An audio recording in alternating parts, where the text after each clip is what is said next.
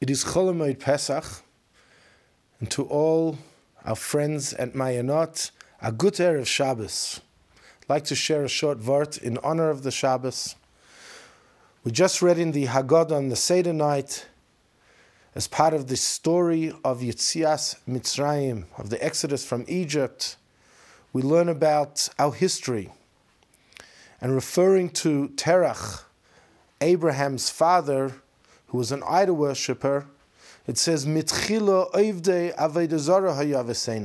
Originally, in the past, we were pagans, we were idol worshippers. Va'achshav, and now, with the exodus from Egypt, Kervanu hamokim lavedosei, Hakadosh Baruch Hu, God has brought us closer to His service, that we now may have a relationship with Hashem. The Divrei Shmuel, the Slonimer, he says like this: We have to remember this is an important lesson. We often think to ourselves, ah, the past was a golden age then we were able to serve God. Now, it's too difficult. And this is certainly very true for today.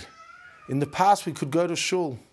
In the past, we could go to the of Medrash. And now, we're stuck at home. Can't serve Hashem. So the Slonimer reminds us, mitchila, if we think of the past, it was all in the past, this is idol worship. Va'achshav now, serving God is the here and now. Whatever the situation is, even if it's difficult, it's not the optimal conditions. Now we have the opportunity to serve God in perhaps even in a more powerful, more meaningful, and a more intimate fashion.